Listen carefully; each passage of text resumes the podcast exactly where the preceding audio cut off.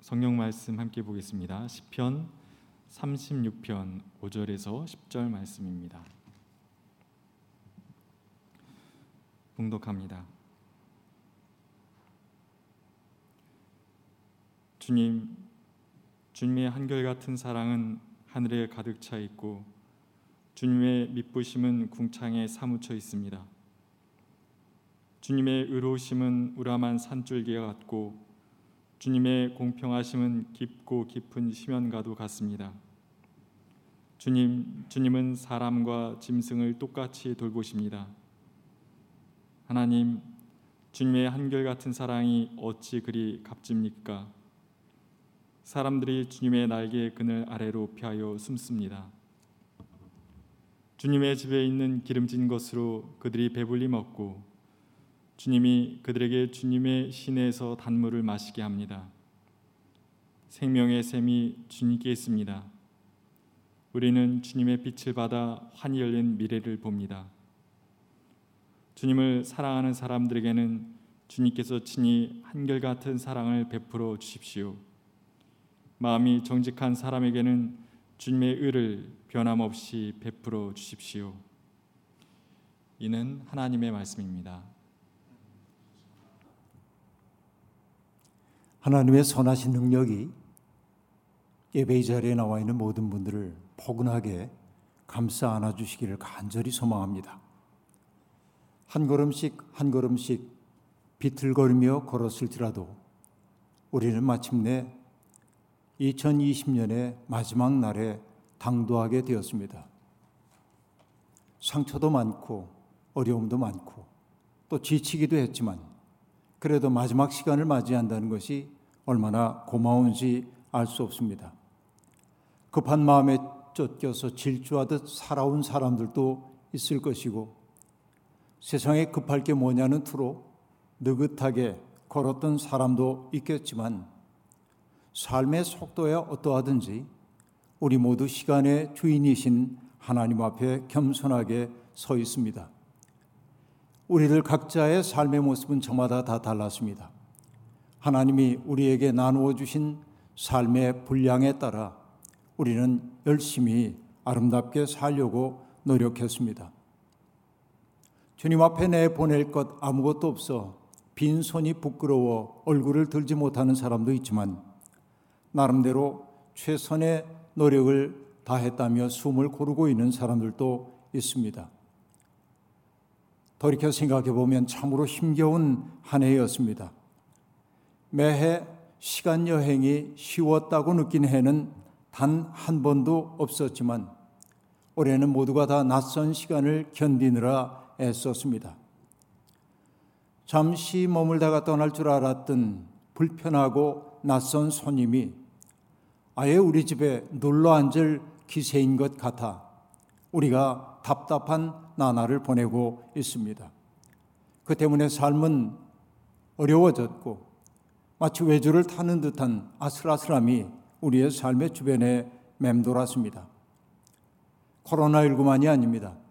서울은 조금 덜 했지만은 시골에 살고 있는 사람들은 많은 어려움을 또한 겪었습니다.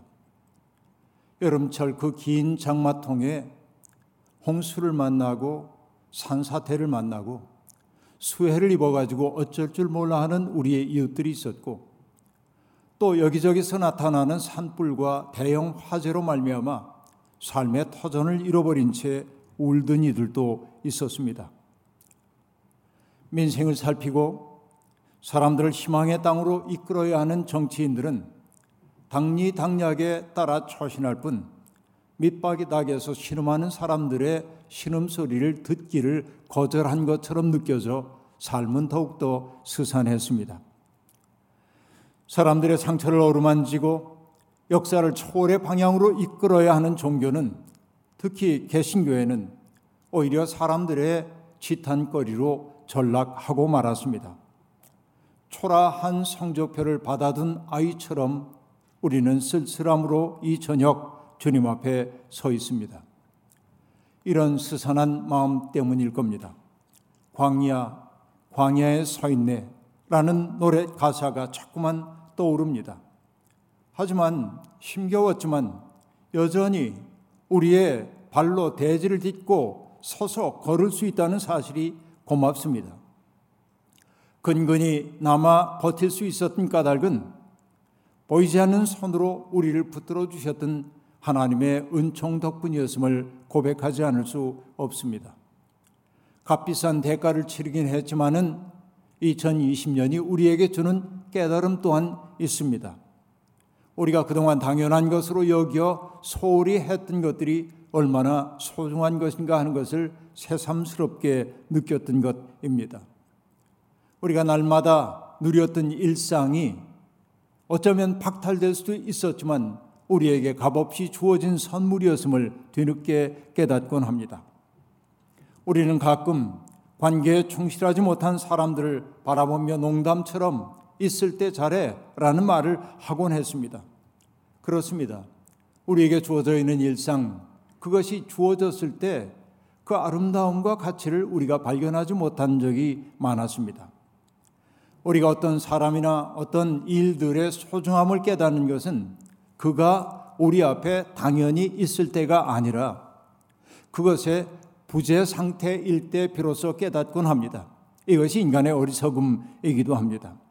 부재가 오히려 현존하는 것에 아, 소중함과 아름다움을 일깨워준다는 사실이 우리의 삶의 역설이라면 역설이겠습니다. 함께 모여 예배드리고 사귀고 일하고 수다 떨고 웃고 봉사하고 했던 그 시간이 그렇게 그리울 수가 없습니다. 비대면의 상황 속에서 우리가 감염을 염려했기 때문에 외롭게 세상을 떠나는 이들의 길동무 해주지 못한 것이 못내 아쉽고 마음 아픈 순간도 많이 있었습니다. 올해 사랑하는 가족을 잃어버린 모든 이들에게 하나님의 위로가 함께하기를 빕니다. 그러나 그러한 위기 속에서도 새로운 생명은 태어났고 그리고 우리의 신앙 여정의 동행이 되기 위해 이 교회의 문을 두드린 이들도 아주 많이 있었습니다. 고맙습니다. 그리고 환영합니다. 머지않은 장래에 만나 깊이 사귈 수 있는 기회가 오기를 고대하고 있습니다. 묵은회를 정리해야 하는 이 시간 우리를 사로잡고 있는 죄책감과 자책, 후회와 쓰라림을 어떻게 처리해야 할까요? 이미 지나가 버린 시간은 되돌릴 수 없으니 그냥 없던 셈 치고 넘어가면 될까요? 지난 날이 부끄럽다고 후회한다고 해서 지난 날이 회복될 수 있을까요? 그렇지 않습니다. 그 시간은 우리의 기억 속에 새겨져 우리의 삶에 지속적인 영향을 미치기 때문입니다. 2020년은 지우고 싶은 한 페이지인지 모르겠지만 그러나 우리의 삶의 책에 기록된 한 해입니다. 그러므로 우리는 그 시간을 하나님의 자비 앞에 온전히 맡겨야만 합니다. 왜냐하면 우리의 시간을 하나님께 바칠 때 하나님께서는 그 낡아 빠진 시간을 가지고 새로운 역사를 창조하는 분임을 믿기 때문입니다. 여러분 후회, 자책, 쓰라림, 근심 그 모든 것들을 마음속에 담아두지 말고 하나님 앞에 정직하게 내놓고 그분의 자비하심 앞에 맡기십시오. 하나님은 우리의 과거를 바꿔주시는 분은 아니지만 과거의 의미는 바꿔주시는 분이시기 때문에 그렇습니다. 우리의 부끄러웠던 시간이 하나님께 봉헌될 때 하나님은 그 시간의 의미를 새롭게 함으로 우리에게 새로운 역사를 창조해 주십니다. 부끄러운 기억을 한사코 잊으려고 할 때 그 기억은 오히려 또렷하게 우리를 사로잡습니다. 그러나 그 부끄러움을 하나님 앞에 내놓으면 하나님의 치유가 시작됨을 우리가 경험했기 때문입니다. 하나님은 우리의 남루한 시간, 부끄러운 기억을 변화시켜 빛으로 바꿔주시는 분이십니다. 우리의 마음이 그렇게 치유될 때 비로소 우리는 이웃에 대한 이해와 관용과 사랑을 품고 사는 사람이 될 수 있습니다.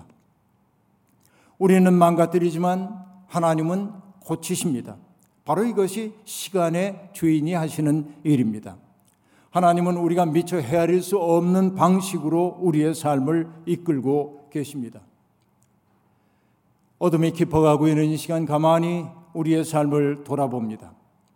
날마다 우리는 삶 한복판에서 일어나고 있는 하나님의 그 기적의 순간들을 놓친 채 살지는 않았습니까? 욕망의 발판을 질주하느라고 너무나 분주해서 내 곁에서 기적이 일어나고 있는데 무심코 지나치지는 않았는지요. 삶의 신비임을 깨닫는 사람은 결핍에 시달리지 않을 텐데 우리가 그동안 느껴왔던 결핍감이라고 하는 것은 기적을 알아차리지 못했기 때문이 아닐는지요. 아브라함 요수와 헤셀은 우리의 일상이 기적이라며 이렇게 말하고 있습니다. 우리는 음식을 앞에 놓고 기도를 함으로써 우리의 놀람을 표현하도록 훈련받았다. 이게 어떤 얘기일까요? 음식 하나 주신 것 감사합니다 하고 먹어버리고 말지만은 그러나 그 음식이 우리 앞에 올 때까지 어떤 일이 벌어졌는지를 생각한다면 그것이 기적이 아니고 무엇인지 깨달아 알아야 한다는 말 아닙니까? 그리고 그는 말합니다. 물 한 잔을 마실 때마다 우리는 영원한 창조의 신비를 기억하며 기도한다. 물 한 잔을 마시며 창조의 신비를 생각하는 사람은 빈곤한 사람일 수 없습니다. 그렇기에 그 기적을 아는 사람은 이렇게 기도합니다. 말씀으로 모든 것을 잊게 하신 당신을 기리나이다. 일상의 사소한 일들이 모두 기적을 나타낸다. 빵이나 열매를 먹고 꽃이 향기나 꽃의 향기나 한 잔의 포도주를 즐기고 계절마다 처음 맺히는 과일을 맛보고 무지개나 큰 바다를 바라보고 꽃을 피우는 나무들을 살펴보고 토라의 스승을 만나고 좋은 소식, 나쁜 소식을 듣고 이 모든 일을 하면서 우리는 그분의 이름을 부르도록 가르침 받았다. 생리의 기능을 제대로 발휘하는 것에 대해서도 우리는 말한다. 모든 육신을 고치시고 놀라운 일을 이루시는 당신을 기리나이다. 그렇습니다. 일상이 기적입니다. 우리가 숨을 쉬고 살고 있다는 것도 기적이고, 내가 누군가를 사랑한다는 것도 기적이고, 나 같은 사람이 누군가의 사랑을 받고 있다는 사실도 기적이고 어려움을 겪으면서도 끝끝내 포기하지 않고 삶을 이어가는 것 또한 기적입니다. 우리는 이런 기적 속을 걸어가고 있습니다. 이 모든 일들이 하나님의 섭리와 숨결 속에서 일어나는 일임을 알기에 우리는 감사의 심정으로 하나님 앞에 있는 것입니다. 세상은 끊임없이 우리의 시야를 가려 하나님의 기적을 보지 못하도록 만듭니다. 우리의 시야가 가려 당면한 문제에만 골몰하도록 만들기도 합니다. 몇 해 전 세상을 떠난 제 선배 목사님으로부터 가시거리에 대한 인상적인 이야기를 들은 적이 있습니다. 그분은 히말라야 산맥에 가서 안나푸르나 봉우리 앞에 섰던 그 경험을 우리에게 들려주기도 했습니다. 청명한 날이면 수백 킬로미터 밖까지 환히 보이던 그 광경 앞에서 그는 말문을 잊었다면서 말을 잊었다면서 그 가없는 맑음 앞에 서는 순간 내 삶을 돌아보지 않을 수 없었노라고 말씀하셨습니다. 그분은 이렇게 얘기합니다. 히말라야를 바라보며 내가 안타까워하면서 우리 땅을 자꾸 생각하게 되는 것은 도대체 그대와 나 사이에 그 무엇이 잔뜩 끼어 있기에 이렇게 가시거리가 제로에 가까운 세상이 되어 버렸냐는 것이다. 라고 말하고 있습니다. 그대와 나 사이에 무엇이 가로막고 있기 때문에 우리가 가시거리가 이렇게 제로에 가깝게 되었냐는 그 말이 우리에게 아프게 다가오고 있습니다. 우리의 시선을 온통 가로막았던 것들이 무엇일까요?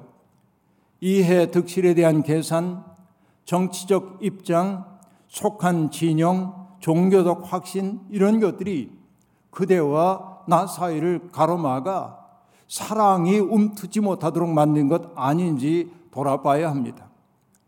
눈앞에 벌어지는 시급한 일들에 정신을 쏟다 보면 우리의 시야는 좁아지게 마련입니다. 금방 열거했던 그런 것들 때문에 그리스도 안에서 우리가 획득했던 그 사랑을 그 사랑을 우리가 흘러가지 못하도록 만들었다고 한다면 여러분 얼마나 부끄러운 일입니까? 우리의 사랑이 겨우 그런 것들 앞에 멈추어야 하겠습니까? 누군가를 미워하고 혐오하고 배제하는 순간 우리는 하나님께 등을 돌린 것임을 왜 모르고 살고 있었는지 모르겠습니다. 하나님을 믿는 사람이라면 자꾸만 더 큰 세계와의 관계 속에서 자기를 바라보는 연습을 해야만 합니다. 하나님은 후손에 대한 약속을 듣고도 기연과 미연가는 아브라함을 이끌어 장막 밖으로 이끌어 내십니다. 그리고 말씀하셨죠. 하늘을 쳐다보아라. 내가 셀 수 있거든 저 별들을 세어 보아라. 라고 말씀입니다. 이사야는 바벨론의 포로로 잡혀가 불확실한 미래에 대한 두려움에 사로잡혀 있는 사람들을 격려하기 위해 밤하늘의 별을 바라보라고 말했습니다. 너희는 고개를 들어서 저 위를 바라보아라. 누가 이 모든 별들을 창조하였느냐? 바로 그분께서 천체를 수요를 세워 불러내신다. 그는 능력이 많으시고 힘이 세셔서 하나하나 이름을 불러 나오게 하시니 하나도 빠지는 일이 없다. 여러분 별들의 수요만 그렇겠습니까? 오늘 예배드리고 있는 우리들 하나하나를 하나님은 이름으로 부르고 계시지 않습니까? 그 하나님의 사랑이 있는데 왜 우리는 두려워하며 삽니까? 하나님의 광대하심 앞에 하나님의 가없는 사랑 앞에 설 때 비로소 우리는 일희일비하지 않고 살 수 있습니다. 오늘 우리가 읽었던 시편 36편의 시인도 눈빛이 의기양양하고 남 속일 공리나하고 범죄의 길을 고집하는 악인들 때문에 몹시 지쳤던 것 같습니다. 세상에는 정말 그런 사람들이 많습니다. 그들이 득세하고 있는 것처럼 보입니다. 그들을 자꾸 바라보다 보면 우리의 눈빛이 흐려져서 세상 전체가 어둠처럼 보이는 게 사실입니다. 절망의 어둠이 시인의 시야를 가득 채울 그 무렵 문득 그는 고개를 듭니다. 마치 밤이 지나 아침이 오는 것처럼 그는 새로운 질서, 더 큰 질서의 세계에 눈을 떴던 것입니다. 그래서 우리가 한 번 들으면 잊을 수 없는 아름다운 고백을 하고 있습니다. 주님, 주님의 한결같은 사랑은 하늘에 가득 차 있고, 주님의 미쁘심은 공창에 사무쳐 있습니다. 주님의 의로우심은 우람한 산줄기와 같고, 주님의 공평하심은 깊고 깊은 시면과도 같습니다. 주님, 주님은 사람과 짐승을 똑같이 돌보십니다. 여러분, 하늘, 궁창, 우람한 산줄기, 깊고 깊은 시면 말고는 하나님의 성품인 한결같은 사랑과 미쁘심과 의로우심과 공평하심을 표현할 다른 말이 없었던 것 같습니다. 그가 알고 있는 가장 우뚝한 것들로 하나님의 성품을 설명하고 있습니다.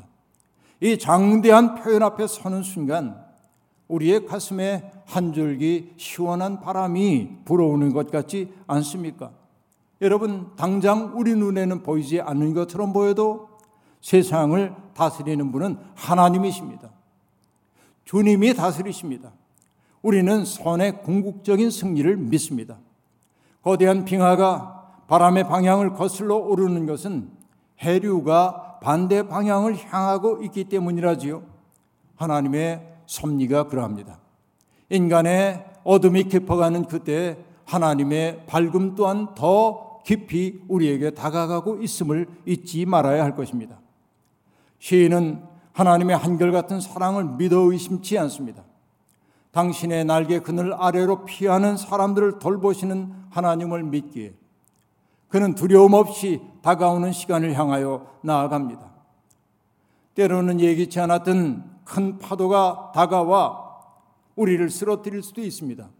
그래도 다시 일어나 옷에 묻은 먼지 툭툭 털고 다시 길을 떠나면 됩니다. 믿음의 사람들은 저력이 있는 사람입니다.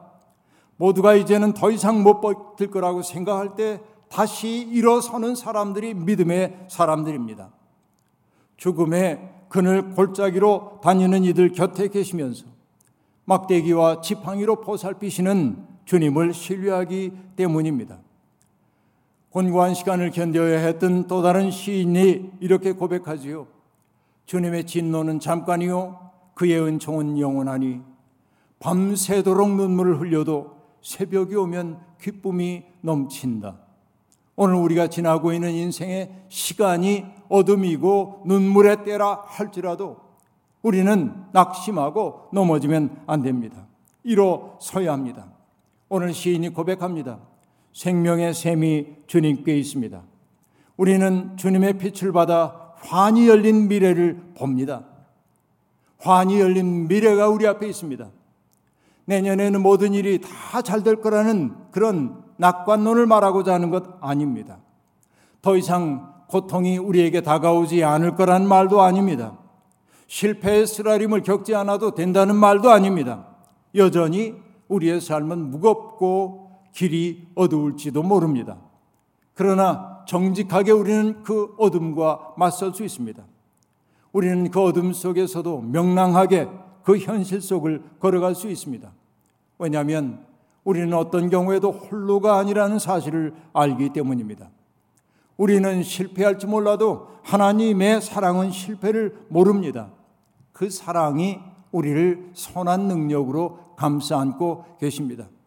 이것이 어려움 속에서도 희망을 말하는 까닭입니다.